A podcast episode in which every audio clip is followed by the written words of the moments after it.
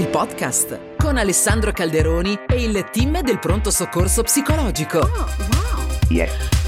Buongiorno e ben ritrovati, questa è la nuova puntata di Relief, il podcast dell'omonimo pronto soccorso psicologico che ha sede fisicamente a Milano in metropolitana, la stazione è Isola della Lilla e eh, tutti voi se non abitate a Milano potete comunque raggiungerci e utilizzare i nostri servizi anche online su reliefitalia.it. Di cosa parliamo oggi? Parliamo di cura verso noi stessi, prenderci cura di noi.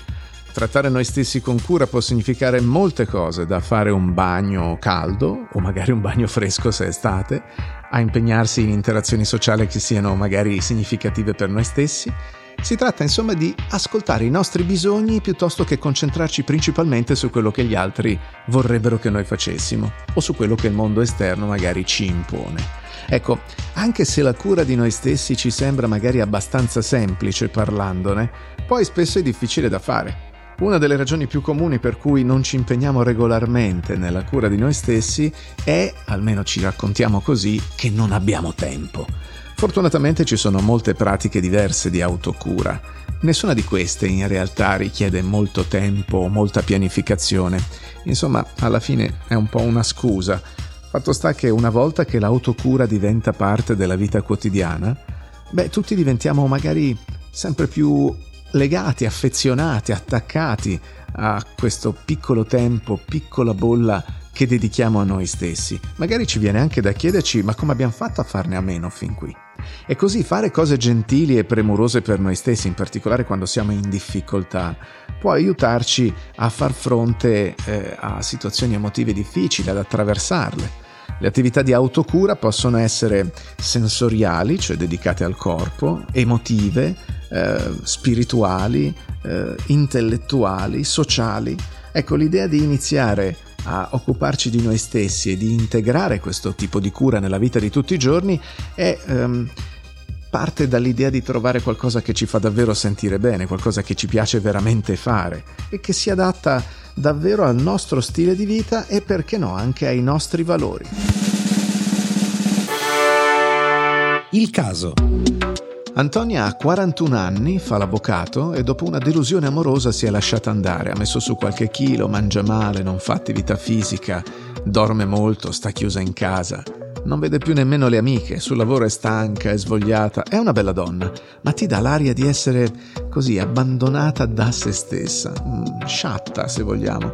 Lei sostiene di non meritarsi più nulla, prova a dimagrire, ma si odia, quindi non perde un grammo e anche una fastidiosa cistite. Anche Andrea fa l'avvocato, ha 39 anni, una moglie, due figli piccoli, non si accorge nemmeno di averla una famiglia perché è tutto preso dal senso di ingiustizia che prova quando in studio non lo apprezzano, nonostante il suo impegno micidiale, o quando si vede passare davanti i soliti soggetti più bravi, diciamo, nelle pubbliche relazioni e così sprofonda nel lavoro anche 13-14 ore al giorno, tutti i giorni, perché spera che così capiranno che è bravissimo. Intanto però non riesce più a dormire serenamente e ha un'ansia profondissima. Ecco, sia Antonia che Andrea non si stanno prendendo tanto cura di se stessi. Trucchi del mestiere. Una delle vie più efficaci per una maggiore autocompassione, per una maggiore cura di sé, è realizzare, capire quanto uno si occupa già di se stesso. Ora questo esercizio può rendere eh, la tua persona, la tua mente, la tua vita consapevole dei vari modi in cui sei già coinvolto in azioni di autocura, eh, che sono azioni che possono essere un valido punto di partenza per introdurre eh, ancora maggiore tutela verso te stesso. Allora partiamo dalla componente fisica. Mentre permetti ai tuoi muscoli di ammorbidirsi un attimo rilasciando la tensione del giorno dal tuo corpo, prova a prendere un pezzettino di carta o semplicemente a pensare alla risposta a questa domanda. Come ti prendi cura del tuo corpo? Quali sono alcuni modi in cui potresti rilasciare la tensione e lo stress in senso fisico? O quali sono alcune tecniche che già funzionano con te? Annota le risposte e poi passa alla componente mentale. Mentre lo fai, non cercare di regolare i tuoi pensieri, permetti loro di andare e venire come se fosse traffico. E rispondi, come ti prendi cura di te stesso mentalmente in questo momento della tua vita? E come potresti permettere ai tuoi pensieri di andare e venire con più facilità, con meno regolazione, lottando di meno contro i tuoi pensieri? Poi c'è la componente emotiva. Ci serve un po' a cercare di capire le nostre emozioni piuttosto che a sopprimerle. Allora come ti prendi cura del tuo benessere emotivo in questo momento della tua vita? E cos'altro potresti fare per curare le tue emozioni e i tuoi sentimenti? So che magari ti sembrano domande banali, ma quando è che te le fai? Mai. Perché già il prendersi tempo per rispondere a queste domande è un sistema di autocura. C'è la componente relazionale importantissima per trovare una connessione con gli altri, per evitare l'isolamento. In che modo le tue relazioni generano felicità in questo momento? Tutte le relazioni importanti e come potresti migliorare le relazioni e le connessioni che hai già in questo momento. Aggiungiamo un altro esercizio, l'esercizio della lavagna, che comporta proprio la creazione di una lavagna, una lavagna della visione dei tuoi sistemi di autocura. Una lavagna delle visioni è come una rappresentazione visiva di un particolare concetto per la quale puoi utilizzare immagini, illustrazioni e parole. È un esercizio che mira ad aiutarti ad aumentare la cura verso di te in maniera creativa. Comporta un po' un gioco, una ricerca ludica, intuitiva di potenziali attività di autocura che una volta che riesci a trovare eh, possono servire davvero eh, per stare bene. Quindi la lavagna di per sé può essere utile come promemoria visivo e come motivatore. Allora questa lavagna delle visioni è appunto una rappresentazione visiva eh, che usa immagini, illustrazioni e parole. Prova a seguire questi tre passi per creare la tua lavagna. Passo numero uno. Fai una lista del maggior numero possibile di potenziali attività con cui potresti prenderti cura di te. Mi raccomando, sii audace, osa, sii creativo, permettiti di considerare attività nuove, diverse. Includi soltanto le attività che ti piacerebbe davvero fare quelle che si adattano davvero al tuo stile di vita e ai tuoi valori. Mm? Non mettere giù le cose che ti sembra che si potrebbe o si dovrebbe. 2. Trova immagini positive che corrispondono alle attività di autocura che hai elencato nel punto 1. Cerca immagini che risuonino con te, che ti ispirino. Usa internet o riviste o fotografie come potenziali fonti. Trova delle immagini che ti fanno provare piacere e cui puoi collegare o allegare tranquillamente le attività che hai elencato nel punto precedente, perché poi arriva il punto 3.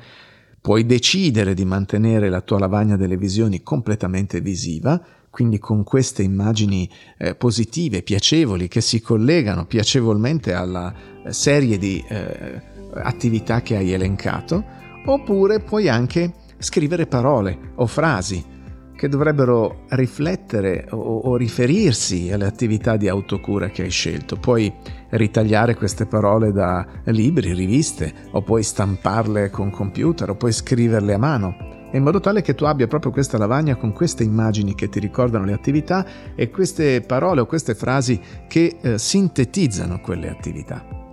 Una volta che hai raccolto le immagini e le frasi che trovi ispiratrici, allora sii creativo con la disposizione sulla lavagna, cioè crea una disposizione che visivamente eh, ti ispiri, ti faccia stare bene e ti metta in evidenza la bellezza delle cose che hai scelto. Ok? Ma quali possono essere eh, le attività che ti fanno stare bene? Ma mh, mm, vediamo. Per esempio imparare a dire no, per esempio programmare intenzionalmente il tempo per te, per esempio premiarti per aver completato piccoli compiti, o imparare qualcosa di nuovo, o sviluppare un rituale serale rilassante, o sentire ed esprimere tutte le tue emozioni in un ambiente sicuro e appropriato, o magari, che ne so, eh, prova a usare un colore specifico che ti faccia sentire bene o per i vestiti o per l'ambiente. O magari ricordati cose belle della tua vita e scrivi una lista di cose eh, cui sei grato o prenditi un momento per permettere alle tue emozioni di essere presenti senza giudicarle. Ecco, Poi ci sono alcuni esempi di cura fisica che ti puoi dedicare, qualche esercizio di stretching, una bella passeggiata, bere più acqua, stancarti fino a sentirti esaurito, farti fare un massaggio, magari prendere 10 minuti di sole mentre passeggi o fare un giro in bici, fare un'escursione, oppure dormire un po' di più se di solito dormi poco o dormire un po' di meno se di solito dormi tantissimo. Per quanto riguarda la cura del te stesso sociale, Evita le persone tossiche. Prova a chiedere aiuto. Chiama un amico fidato o qualcuno della tua famiglia che non senti da un po'. Scegli con chi passare il tuo tempo oggi. Riconnettiti intenzionalmente con qualcuno con cui hai perso un po' i contatti o con cui hai qualche sospeso.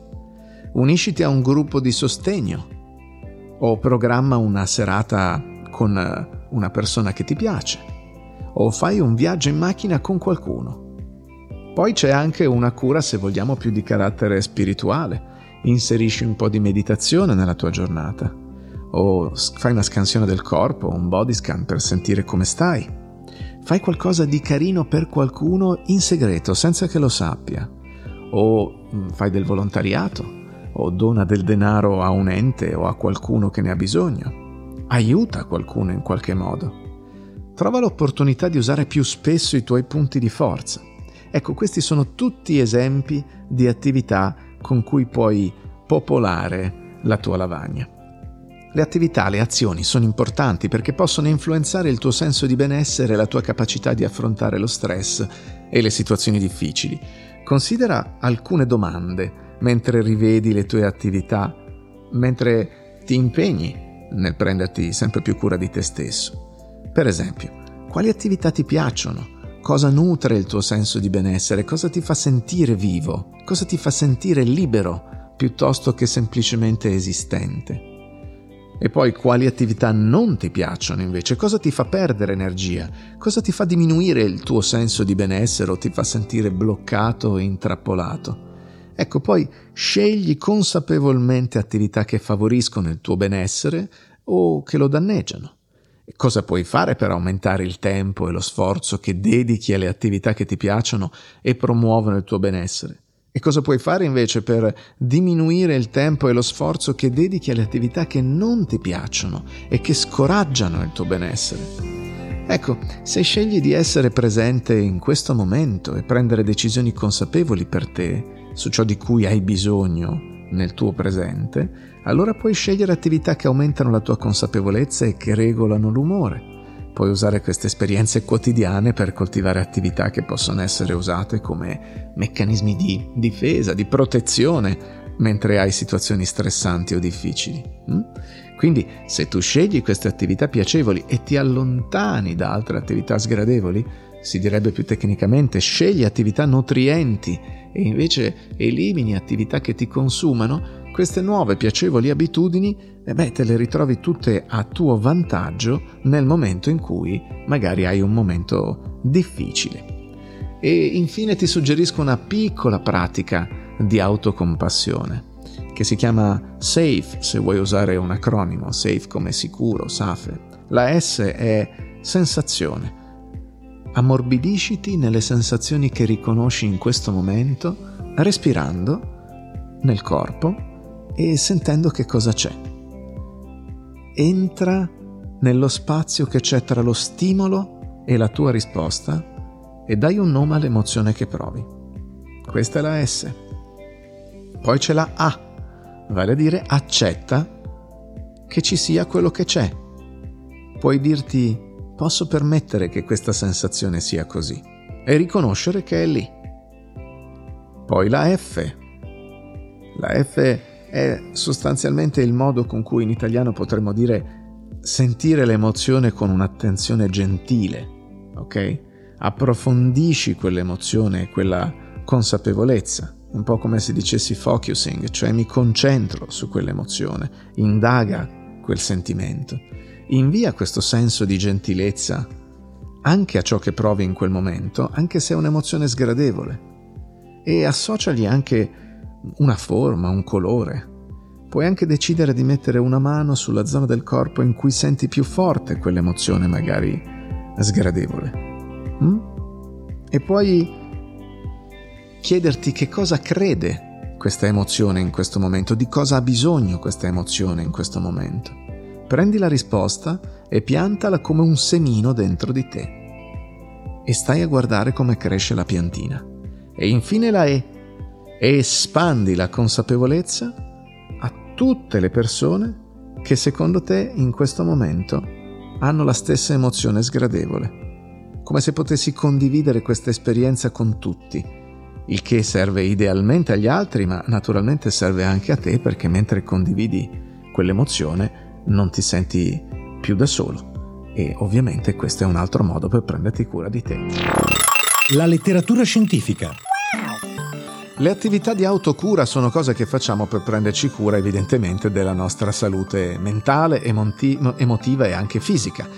Eh, innumerevoli sono le ricerche che dimostrano l'importanza della capacità di assistere e soddisfare i nostri bisogni personali fondamentali, primordiali. Per esempio, ehm, Shure e Christopher hanno scoperto che la cura di sé aumenta l'empatia e il funzionamento immunologico e diminuisce ansia e depressione.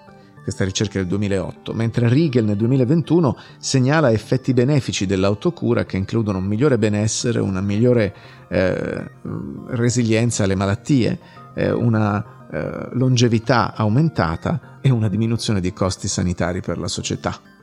Eh, punti da approfondire in ricerca, secondo Riegel, sono ancora l'influenza della formazione delle abitudini sui cambiamenti di comportamento e eh, quanto conta anche l'influenza della cultura di riferimento e delle persone che ci stanno accanto sul modo di prenderci cura di noi. Stapley nel 2020 ha indicato come temi di autocura per i giovani adulti attività, assertività, accettazione dei problemi, supporto sociale. Torregrossa nel 2021 si è occupato di autocura e anziani, notando che tre risorse personali, sostegno, speranza e spiritualità, favoriscono i comportamenti di autocura e che questi comportamenti migliorano la soddisfazione della vita in terza età. La cura di sé talvolta viene scambiata per egoismo nella nostra società, tuttavia, secondo Mills e Wand nel 2015, la cura di noi stessi permette alle persone di prendersi meglio anche cura degli altri. Questi autori hanno sostenuto che la mancanza di cura di sé durante i momenti di difficoltà ha poi un impatto negativo sulla capacità di fornire cura e compassione anche agli altri. Ecco, eh, un atteggiamento non giudicante e compassionevole verso noi stessi è strettamente collegato al rafforzamento di una relazione di accettazione di noi, ma anche a un ampliamento della visione verso gli altri, come se riuscissimo a essere eh, più empatici verso gli altri e soprattutto eh, meno razzisti, eh, meno giudicanti. La ricerca dimostra che eh, la coltivazione di questo atteggiamento può alleviare il disagio emotivo e promuovere il benessere, che poi si riflette nella diminuzione degli affetti negativi e nell'aumento degli affetti positivi. Qui è Hoffman nel 2010. Per quel che concerne la self-compassion di per sé, soltanto nell'ultimo anno i paper pubblicati sono più di 300, secondo Odia più si pratica meno si avverte noia e vuoto, per Rappaport diminuisce la procrastinazione, per Leffer agisce sull'autosabotaggio, per Holas è correlata l'autostima nel prevenire e nel modulare l'ansia sociale. Quindi sostanzialmente self-compassion e autocura vanno bene per moltissimi elementi. Qualcosa da leggere. Segnaliamo alcuni libri sull'autocura, per esempio Tutto il bene che mi voglio, breve corso di amor proprio di Terenzo Traisci, che analizza i meccanismi di funzionamento del cervello e delle abitudini e ci spiega come mettere in atto alcuni piccoli cambiamenti che a partire da ambiente, allenamento, alimentazione e atteggiamento indirizzano i nostri pensieri, i nostri comportamenti in modo utile e produttivo per essere più efficaci e più felici. Poi c'è Mi prendo cura di me, un manuale di self-care per l'equilibrio fisico e mentale di Jill Hasson, un'autrice che eh, effettivamente ci fornisce opzioni positive e utili per integrare l'autocura nella vita di tutti i giorni. Ci spiega un po' come assumerci la responsabilità del nostro benessere e ci dà anche idee e consigli pratici con un approccio molto semplice, eh, parlando sia di stress che di ansia, ma anche di equilibrio, per esempio, tra lavoro e vita privata e di miglioramento della nostra salute fisica. Se andiamo su testi di autoaiuto ancora più strutturati, suggerisco Self-Compassion, il potere dell'essere gentili con se stessi, di Christine Neff, che effettivamente eh, studia e si occupa eh, già da molti anni di quanto la self-compassion possa effettivamente avere un peso nella vita quotidiana, nella relazione di coppia, per la resilienza emotiva, per la genitorialità, per le relazioni con gli altri e addirittura per la perdita di peso, ma soprattutto per lo stare con noi stessi. E poi c'è anche Mindful Compassion di Paul Gilbert, forse il primo grande britannico ricercatore nell'ambito dell'autocompassione e questo testo ci fa capire anche come questo genere di sentimento, di gentilezza e di empatia possa essere esercitato verso gli altri definendolo come la sensibilità alla nostra e all'altrui sofferenza con un profondo impegno a cercare di prevenirla e di alleviarla.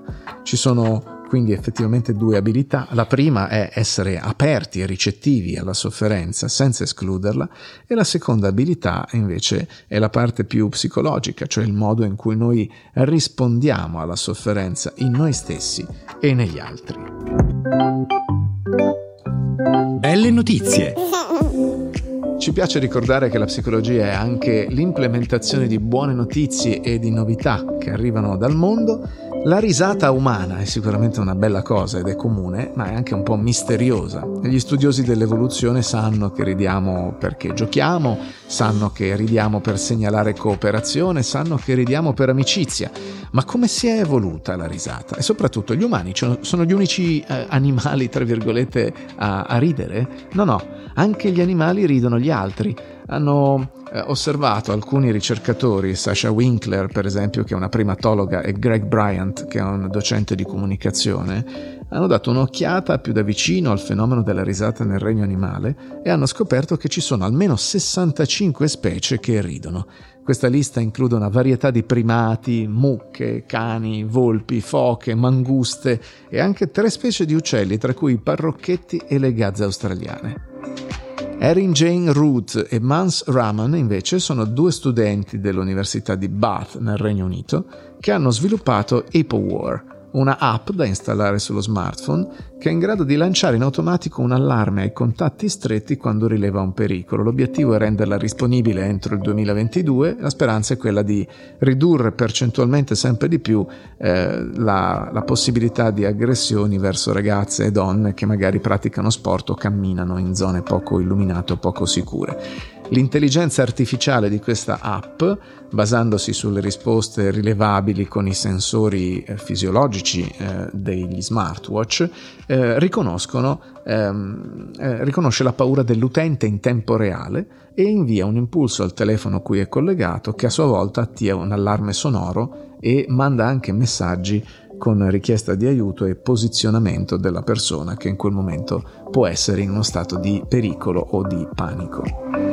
E poi c'è Junker, che si scrive Junker con la J. È un'app nata nel 2015 italiana per aiutare nella raccolta differenziata i cittadini che spesso non sanno dove buttare i rifiuti. Junker riconosce ogni singolo prodotto eh, mentre lo inquadri con eh, la fotocamera dello, del, del, tuo smartphone e indica al consumatore come riciclare correttamente un imballaggio, una scatola oppure quello che vuoi buttare. Insomma, esiste una versione gratuita scaricabile da chiunque e una versione a pagamento per i comuni. Per il momento ci sono 1200 comuni collegati, 1.600.000 prodotti censiti, 2 milioni di utenti e 50 milioni di ricerche ma questa volta vi voglio salutare con un nome che vorrei che cercaste online. Si chiama Dave Newman, ha 42 anni, è un fotografo amatoriale britannico, lui ha un lavoro a tempo pieno nell'edilizia però di fatto sfrutta all'incirca 30 minuti della sua pausa pranzo per provare a fotografare la natura che circonda il suo ufficio nel Lincolnshire. Praticamente ha creato dei ritratti fantastici di volpi, anatroccoli, aironi, cervi. Tu dici, vabbè, io non lavoro in un contesto del genere, però è un buon esempio, un po' della tua pausa pranzo per osservare il mondo e per scattare qualche fotografia. Cerca Dave Newman e guarda che scatti ha fatto.